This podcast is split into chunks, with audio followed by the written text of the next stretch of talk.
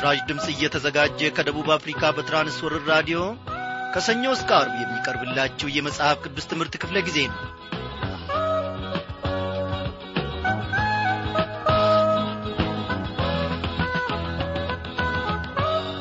እንደምናመሻችሁ በጌታ የተወደዳችሁ ክብራን አድማጮቼ እግዚአብሔር አምላካችን ስሙ ለዘላለም የተመሰገነ ይሁን ዛሬ ደግሞ ተከታታዩን የኦሪት ዘፍጥረት መጽሐፍ ጥናታችንን እንደ ወትሮ ሁሉ ይዘንላችሁ ቀርበናል። ባለፈው ክፍለ ጊዜ ያስተማረን የመከረንና ድንቅ ሥራውንም የገለጠልን እግዚአብሔር ዛሬም ደግሞ ብርቱ ነው። በጌታ መንፈስ ቅዱስ አማካይነት ትምህርታችንን ጌታ እነሆ ያስተምረናል። በእውነት ለልጆቹ ጥበብን ያስታውቃል በመንገዱም ላይ ይመራቸዋል። ይህንን ሁሉ እግዚአብሔር በማድረግ ታዋቂ ነው እግዚአብሔር ሰንፏል ተብሎ አንድም ቀን ታምቶ አይታወቅም። ምሕረቱ ለዘላለም የሆነች ምሕረቱ ለልጅ ልጅ የሆነች ታማኝነቱ የበዛ እግዚአብሔር አምላካችን ስሙ ለዘላለም ይክበር ይመስገን።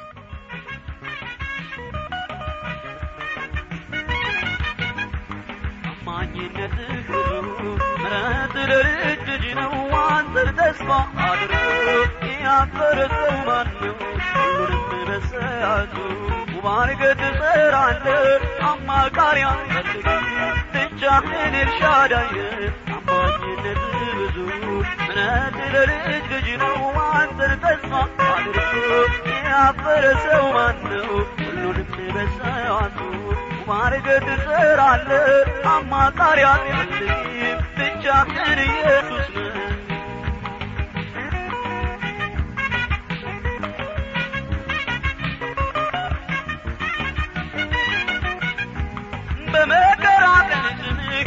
ጠርቶ ማን ከቶ አፍሮ ያውቃል አይነ ብሩም ነው ከሰማይ ምስኪኑን ይመለከታል ታማኝነት የበዛ ምሕረትህ ወደር የሌለው አንተን ተስፋ ላደረጉ ነው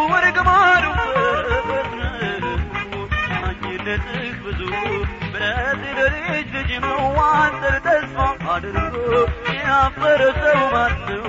ሁሉንም በሰዓቱ ማርገድ ትሰራለህ አማካሪ አትፈልግም ብቻህን ኢየሱስ እግዚአብሔር አምላካችን አማካሪ አስፈልገው ተሳስታልና እዚህ ስፍራ ላይ ማስተካከል አለብህ ብሎ እግዚአብሔርን የመከረው የሚመክረውም ማንም የለም። እግዚአብሔር ለዘላለም ስሙ ይክበር ይመስገን። ተስፋ የጫላ በዚህ ዝማሬ ስላገለገለን እግዚአብሔር ባለበት ስፍራ ኑሮውንና አገልግሎቱን ይባርክ። እንጸልይ። እግዚአብሔር ሆይ በድንቅ አጠራርህ በልጅ በጌታ በኢየሱስ ክርስቶስ በኩል እየተመለከትከን ምሕረትህን ደግሞ እያበዛህልን ለዛሬ አድርሰህናል። ጌታ ሆይ እናመሰግንሃለን። ኖ ከናፍርቶቻችን ተከፍተው ቅዱሱን ስምህን ዘላለማዊን ስምህን ታላቁን ስምህን ይጠራሉ ጌታ እግዚአብሔር ሆይ እንደ ታመንብህ እስከ መጨረሻው ደግሞ እንድታጸናን እንለምንሃለን። አንተን የማወቅ ፍላጎታችን አንተን የማወቅ ጉጉታችንን እግዚአብሔር ሆይ በውስጣችን እያሳደክልን ሕይወታችን ከቀን ወደ ቀን አንድ እርምጃ ወደ አንተ ጌታዊ እንድታስጠጋልን። እነሆ እግዚአብሔር አምላካችን ሆይ እንደ ተማርነውና እንደ ሰማነው እየኖርን ለሌሎች ደግሞ ጨው ብርሃንም ሆነን መገኘት እንድንችል እርዳን። ጌታ እግዚአብሔር ሆይ በቃልህ እየታጠቅን እግዚአብሔር አባቴና አምላኬ ፈቃድህን የምናገለግል ሰዎች አድርገን። በደላችንን መተላለፋችንን ይቅርበል አስተማሪውን መንፈስ ቅዱስ ልከህ ደግሞ ከወትሮ በበለጠ ሁኔታ ዛሬም እኖ ጥበብህን የእጆችንም ሥራ ማወቅ ወደምንችልበት ደረጃ ከፍ እንድታደርገን ወደ አንተ እንጸልያለን በጌታችን በመድኃኒታችን በኢየሱስ ክርስቶስ ስም።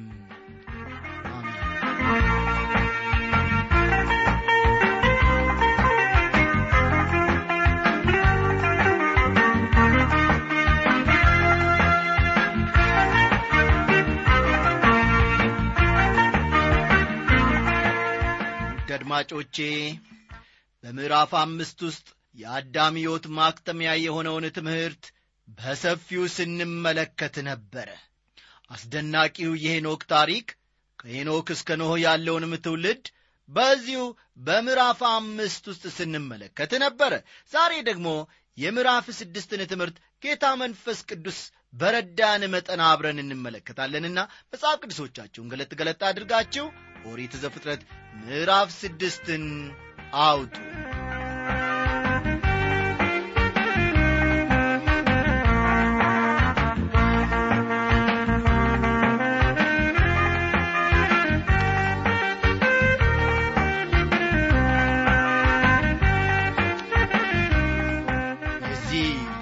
የምዕራፍ ስድስት አብይ መልእክቱ ወይም ሐሳቡ የጥፋት ውሃ ምክንያት እግዚአብሔር ከጥፋት ውሃ ፍጥረታትን ስለመታደጉ እግዚአብሔር ከጥፋት ውሃ ፍጥረታትን ስለመታደጉ መርከብን እንዲሠራ ለኖህ ስለ ተሰጠው መመሪያ መርከብን እንዲሠራ ለኖህ የተሰጠው መመሪያ እንዲሁም የመርከቡ ተሳፋሪዎች የሚሉት ናቸው። እነዚህ በዚህ በምዕራፍ ስድስት ውስጥ የምናያቸው አበይት ጉዳዮች ናቸው ማለት ነው። አስቀድመን የጥፋቷ ምክንያት የሆነውን እናያለን። ምዕራፍ ስድስት ውስጥ የምንመለከተው ስለ ጥፋቷ ብቻ ሳይሆን ለዚያ ፍርድ ምክንያት ስለሆነው ጉዳይ ጭምር ነው። ቁጥር አንድና ሁለት እንዲህ ይላል። እንዲህም ሆነ ሰዎች በምድር ላይ መብዛት በጀመሩ ጊዜ ሴቶች ልጆች ተወለዱላቸው። የእግዚአብሔር ልጆችም የሰውን ሴቶች ልጆች መልካሞች እንደሆኑ አዩ። ከመረጧቸውም ሁሉ ሚስቶችን ለራሳቸው ወሰዱ ይላል። የእግዚአብሔር ልጆችና የሰው ሴቶች የሚሉትን አረጎች ለማብራራት የማያቋርጥ ውይይት ሲደረግ ለብዙ ጊዜ ኖሯል። ብዙ ሰዎች የእግዚአብሔር ልጆች የሚለው ሐረግ መላእክትን ነው የሚያመለክተው የሚል አቋም ይዘዋል ብዙዎቹ አስተማሪዎች ደግሞ ይህንኑ አስተምረዋል። በዘመናችን ያሉ ብዙ የመጽሐፍ ቅዱስ ምሁራንም ይህንኑ አቋም እንደሚያራምዱ አውቃለሁ። በበኩሌ ግን ይህን አቋም አልቀበልም። ምክንያቱም መልካሞቹ መላእክት እንዲህ ያለ ኀጢአት አያደርጉም።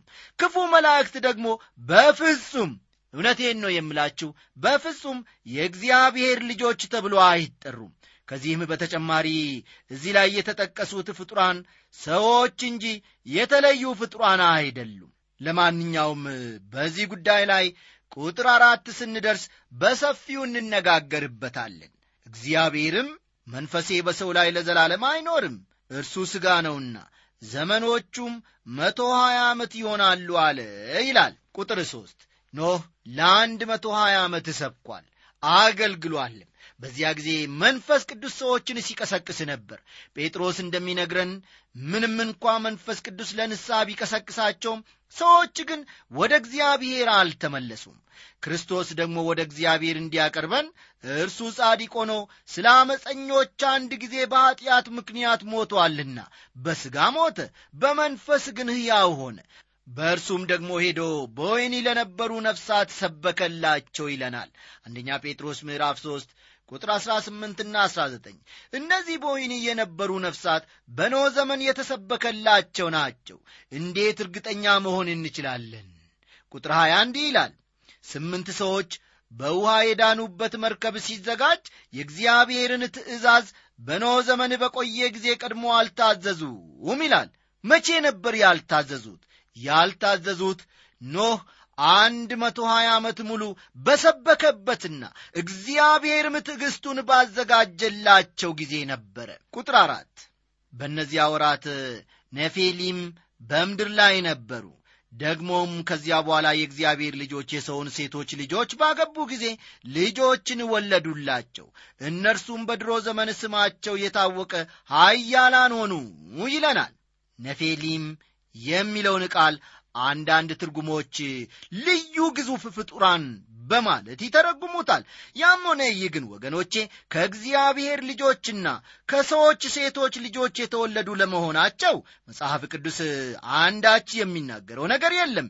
እነርሱም ይላል እነርሱም በድሮ ዘመን ስማቸው የታወቁ ሀያላን ሆኑ የሚለውም ስለ ሰዎች እንጂ ስለ እነዚህ ልዩ ግዙፍ ፍጡራን አይደለም። እንዲያውም ረጋ ብለን ጽሑፉን ብንመረምረው ይህ ሁሉ ከመሆኑ በፊት እነዚህ ልዩ ግዙፍ ፍጡራን በምድር ላይ ነበሩ።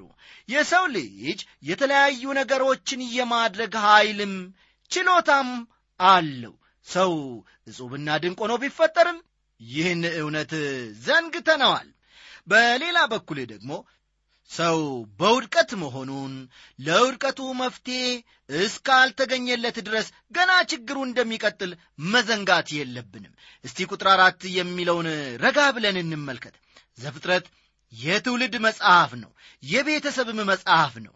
የእግዚአብሔር ልጆች የሚለው ፈርሃ እግዚአብሔር ያለውን ከአዳም ጀምሮ እስከ ሴት ያለውን የዘር መስመር ሲሆን የሰው ሴት ልጆች ልብ በሉ የሰው ሴት ልጆች የሚለው ግን የቃይንን የትውልድ መስመር ነው። እንደገና ልድገምላችሁ።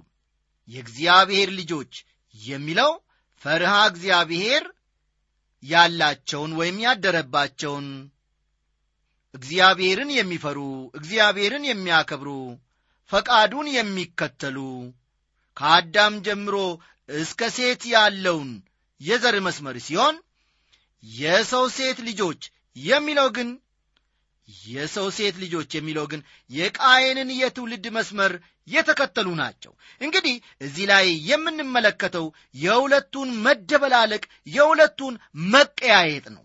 ከጥፋት ውሃ በፊት ምድር የነበረችበት ሁኔታ ምን ይመስል ነበር? እግዚአብሔር ስለምን ፍርዱን አመጣ?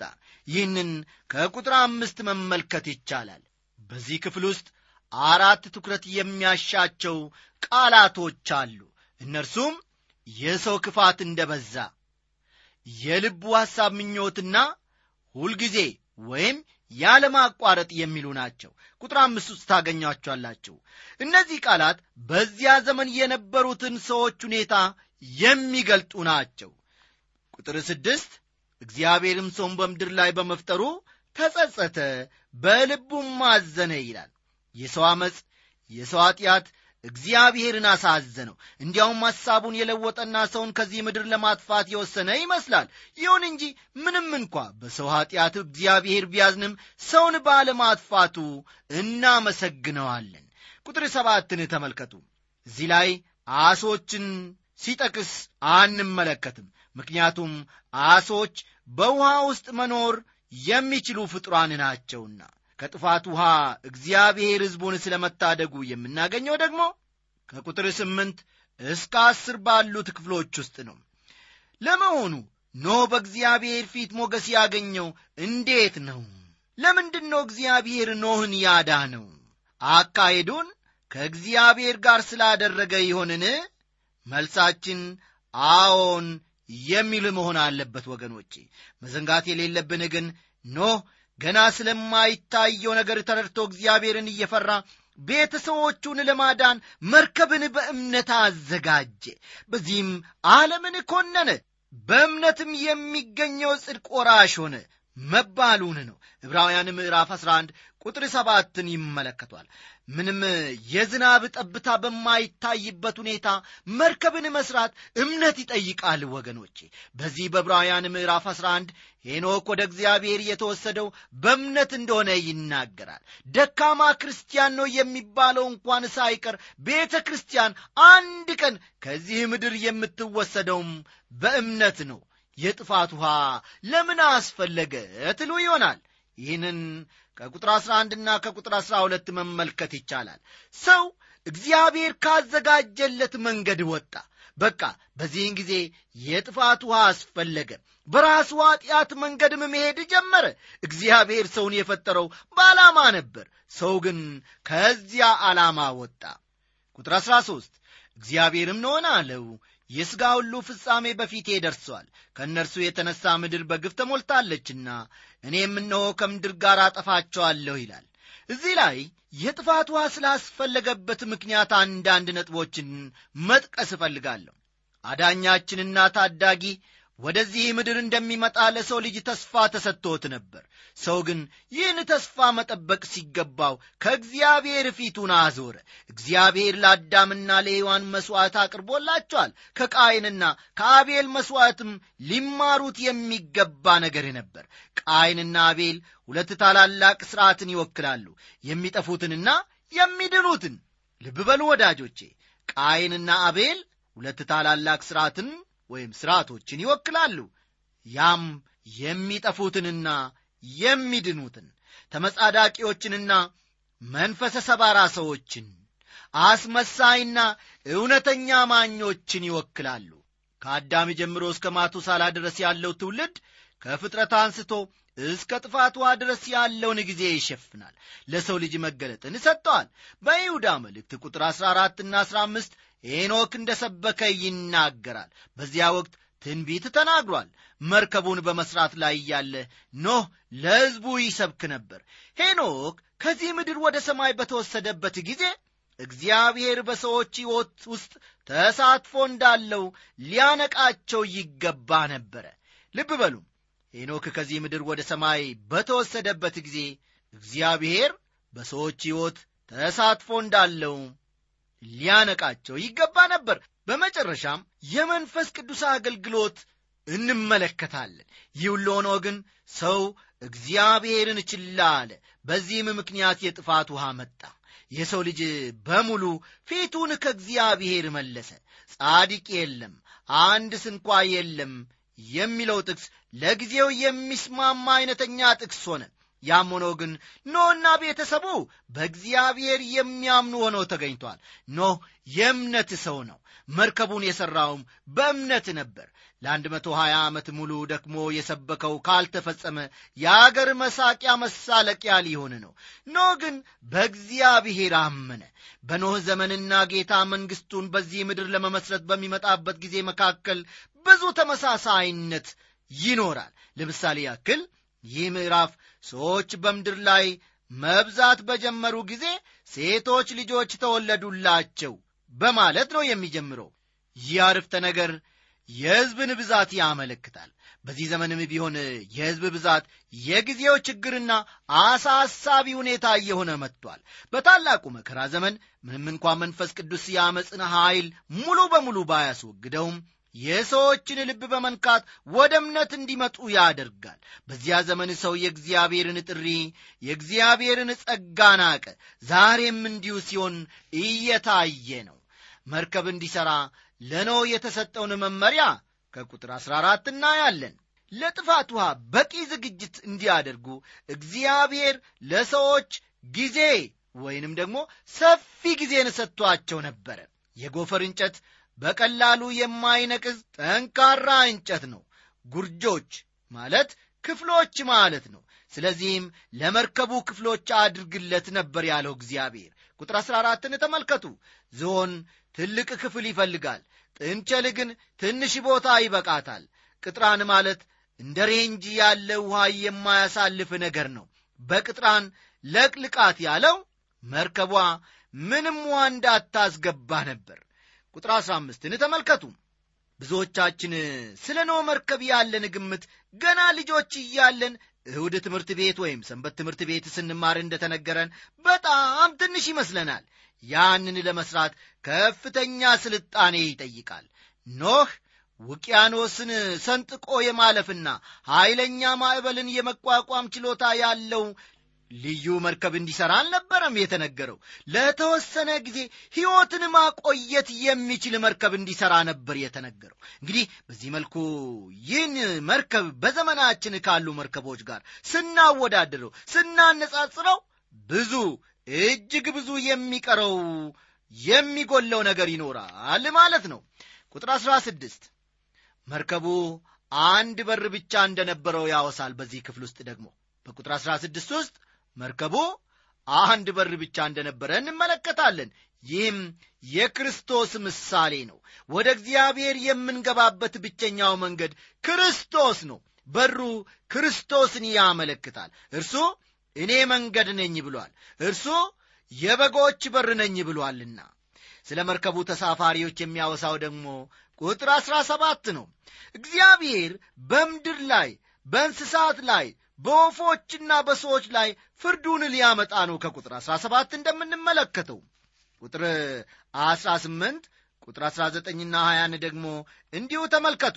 መቼም ኖህ እነዚያን እንስሳት ሁሉ አድኖ ሊያመጣቸው አይችልም። እነርሱ ራሳቸው ናቸው ወደ እርሱ መምጣት ያለባቸው።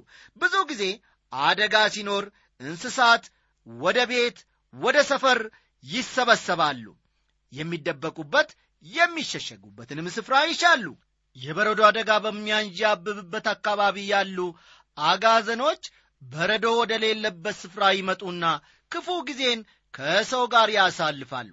ከዚያ ሁኔታው ሲስተካከል ወደ ነበሩበት ደግሞ ይመለሳሉ።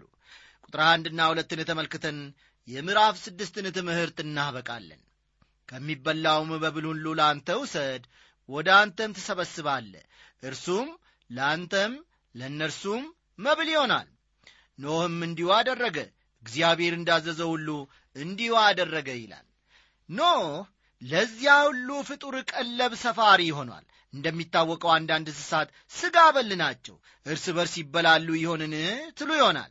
እስከ ጥፋት ድረስ ሰዎችም ሆኑ እንስሳት ሥጋ በል እንዳልነበሩ ነው የማምነው በሺህ ዓመቱ ግዛት ዘመን አንበሳና በግ በአንድነት እንደሚኖሩ አንበሳ እንደ በሬ ገለባ እንደሚበላ ተነግሮናል።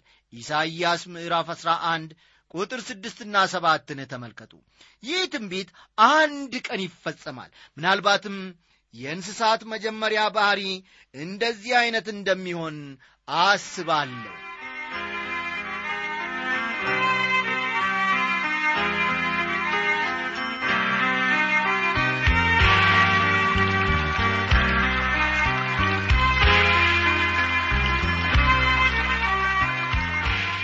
ወዳጆቼ አሁን ደግሞ በቀረን ጊዜ ከፊሉን የምዕራፍ ሰባትን ትምህርት አብረን እንመለከታለን።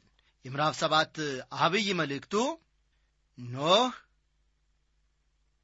ቤተሰቡና እንስሳቱ ወደ መርከቡ ገቡ። የፍጡር ሁሉ መጥፋት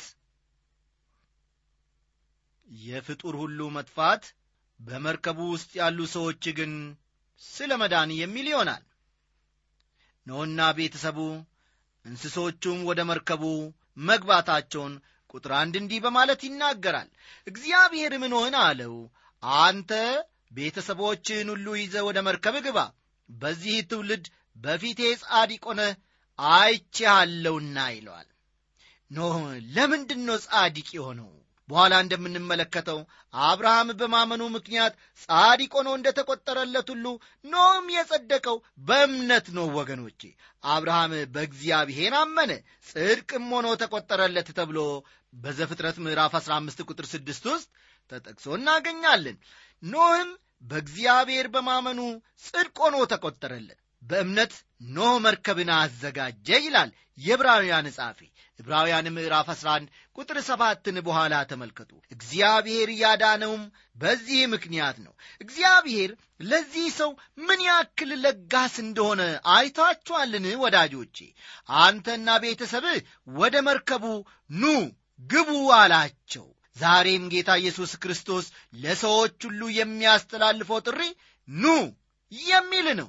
እናንተ ደካሞች ሸክማችሁ የከበደ ሁሉ ወደ እኔ እኔም አሳርፋችኋለሁ ይለናል ጌታ ኢየሱስ ክርስቶስ ቆየት ብለን በዚሁ ምዕራፍ ቁጥር አሥራ ስድስት ላይ ደግሞ እግዚአብሔርም በስተኋላው ዘጋበት የሚልን ቃል እናነባለን። ይህ በራሱ አስደናቂ አይደለምን? እግዚአብሔር ለኖህ ያደረገውን እንክብካቤና ጥንቃቄ ተመልከቱ። ለእኔና ለእናንተ ጌታ ኢየሱስ ክርስቶስም ከዚህ የበለጠ ጥንቃቄን እያደረገልን ነው። ምዕራፍ ስምንት የሚጀምረው ደግሞ እግዚአብሔርም ኖህን አሰበ በማለት ነው። እግዚአብሔር በፍጹም አይረሳም። ቃሉንም አያጥፍም።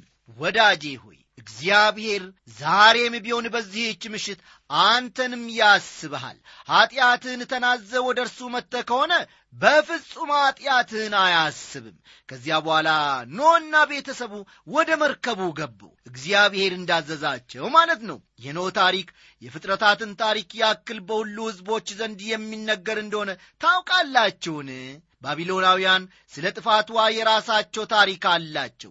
ልዩነታቸውን ለማነጻጸር ከመጽሐፍ ቅዱስ ታሪክ ጋር ማስተያየት ይፈልጋሉ ወይም ደግሞ ያስፈልጋል። ሌሎች ሕዝቦች እንዲሁ የየራሳቸው ታሪክ ቢኖራቸውም የመጽሐፍ ቅዱሱን ያክል አንድ ወጥ አይደለም። የተለያዩ ሰዎችና ሕዝቦች ስለ ፍጥረትና ስለ ጥፋት ውሃ ያላቸው የተለያየ ታሪክ አንድ የሚናገረው ሐቅ አለ። ይኸውም ሁሉም የእውነት መሠረት ያላቸው መሆኑ ነው። እነዚህ ሁሉ ሕዝቦች የየራሳችንን ታሪክ እንፍጠር ቢሉ እንዲህ ያለ ታሪክ መፍጠር አይችሉም። ለምሳሌ ያክል የባቢሎናውያንን ታሪክ የወሰድን እንደሆነ የጥፋት ውሃን ያመጣው በአማልክት መካከል የተደረገው ጦርነት እንደሆነ ነው የሚናገረው። መጽሐፍ ቅዱስ ደግሞ በሰው ኀጢአት ምክንያት የጥፋት ውሃ ፍርድ እንደሆነ ይናገራል። ቁጥር ሁለትና ሦስትን ተመልከቱ። ከንጹሕ እንስሳት ሰባት ሰባት ተባትና እንስት ንጹሕ ካልሆኑ እንስሳት ደግሞ ሁለት ሁለት ተባትና እንስት ይዞ ወደ መርከቡ እንዲገባ ተነገረው። ከመጽሐፍ ቅዱስ እንደምንመለከተው ኖህ ከንጹሕ እንስሳት ብዙዎቹን የሚቃጠል መሥዋዕት አድርጎ አቅርቧል። ታዲያ ከንጹሕ እንስሳት ሰባት ሰባት ተባትና እንስት ይዞ ወደ መርከቡ ባይገባ ኖሮ ለመሥዋዕት የሚሆኑትን ከየት ያገኝ ነበረ? ከሰባት ቀን በኋላ አርባ ቀንና አርባ ሌሊት በምድር ላይ ዝናብ አዘንባለሁና የፈጠርኩትንም ፍጥረት ሁሉ ከምድር ላይ አጠፋለሁና ይላል እግዚአብሔር። የጥፋት ውሃው ሊመጣ በጣት የሚቆጠሩ ቀኖች ቀርተዋል እንዲህም ሆኖ ሰዎች በንስሐ ወደ እግዚአብሔር ሲመለሱ በንስሐ ወደ እግዚአብሔር ልባቸውን ሲያቀኑ አንመለከትም። ከቁጥር ስድስት እስከ ዘጠኝ ያለው መመልከት ይቻላል። የፍጥረት ሁሉ መጥፋትና መርከቡ ውስጥ ያሉ ነፍሳት መዳናቸውን የሚያወሳው ደግሞ ከቁጥር 11 እስከ 12 እንዲሁም ከቁጥር 16 እስከ 17 ያለው ክፍል ይሆናል። የጥፋቷ ሳይንሳዊና ታሪካዊ ማስረጃው ምንድን ነው? ስለዚህ ጉዳይ ሰፋ ወዳለ ዝርዝር መግባት አልፈልግም። ሆኖም ዓለም አቀፋዊ ዕውቅና ያላቸው ታላላቅ ምሁራን በዚህ ጉዳይ ላይ ጥናታዊ ጽሑፍ ማቅረባቸውን ግን ልነግራችሁ ወዳለሁ ብዙዎቹ ዕውቅ ምሁራን ደግሞ በጋራ በመሆን ተቀባይነት ያለው ጥናታቸውን በመጽሐፍ አውጥተውታል። ሁሉም እንደ ተስማሙበት የጥፋት ውሃ በዓለም ሁሉ እንጂ በአንድ ስፍራ የተወሰነ አይደለም። አስተማማኝ ታሪካዊ ማስረጃም አግኝተዋል ቁጥር 23ን ደግሞ አለፍ በሉና ተመልከቱ። በቅርቡ አንዳንድ ምሁራንና የሥነ መለኮት አዋቂዎች የጥፋት ውሃ በተወሰነ ስፍራ ማለትም በኤፍራጥስና በጤግሮስ ሸለቆ አካባቢ ብቻ የሆነ ጉዳይ እንደሆነ ይናገራሉ። ከእግዚአብሔር ቃል አኳያ ስንመለከተው የጥፋት ውሃው በምድር ሁሉ እንደሚሆን ነበር እግዚአብሔር ለኖህ እየነገረው እግዚአብሔርም ኖሆን አለው የሥጋ ሁሉ ፍጻሜ በፊቴ ደርሷል። ከእርሱም የተነሳ ምድር በግፍ ተሞልታለችና እኔም እኖ ከምድር ጋር አጠፋቸዋለሁ ነበር ያለው። ዘፍጥረት ምዕራፍ 7 ቁጥር 24 ደግሞ ውሃውም መቶ አምሳ ቀን በምድር ላይ እንደ ሸፈነ ይናገራል። ብዙ ሰዎች የጥፋቷ ታሪክን በፍጹም ሊሆን የማይችል ነው በማለት ያፌዛሉ እንዲህ ያሉ ዘባቾች እንደሚመጡ ደግሞ ሐዋርያው ዮሐንስ ከብዙ ዘመናት በፊት ማስጠንቀቂያ ሰጥቶናል። ጴጥሮስም እንዲሁ በሁለተኛ ጴጥሮስ መልእክቱ በምዕራፍ ሦስት ከቁጥር ሦስት እስከ አራት እንዲህ በማለት ተናግሯል። በመጨረሻው ዘመን እንደ ራሳቸው ምኞት የሚመላለሱ ዘባቾች በመዘበት እንዲመጡ ይህን በፊት እወቁ። እነርሱም የመምጣቱ ተስፋ ቃል ወዴት ነው? አባቶች ከሞቱበት ጊዜ ከፍጥረት መጀመሪያ ሁሉ እንዳለ ይኖራልና ይላሉ ይላል። እግዚአብሔር እንደ ተናገረው ወገኖቼ ማድረግን ያውቅበታል። እግዚአብሔር የተናገረውን ፈጽሞ አይረሳም አይዘነጋም። በመሸምገልና በመጃጀትም ብዛት እግዚአብሔር ሊሠራ ያለውንና የተናገረውን ፈጽሞ ከማድረግ ወደ ኋላ አይልም። እኔና እናንተ ዛሬውኑ ኖህ መርከብ እንደ ሠራ ነፍሳትም በዚያ ውስጥ እንደ ዳኑ ቤተሰቡም እንደ ዳኑ በጌታ በኢየሱስ ክርስቶስ አምነን እንዳን። መርከባችን ኢየሱስ ክርስቶስ ነው። መዳን የሚገኘውም በእርሱ ብቻ ነው። ደህና አደሩልን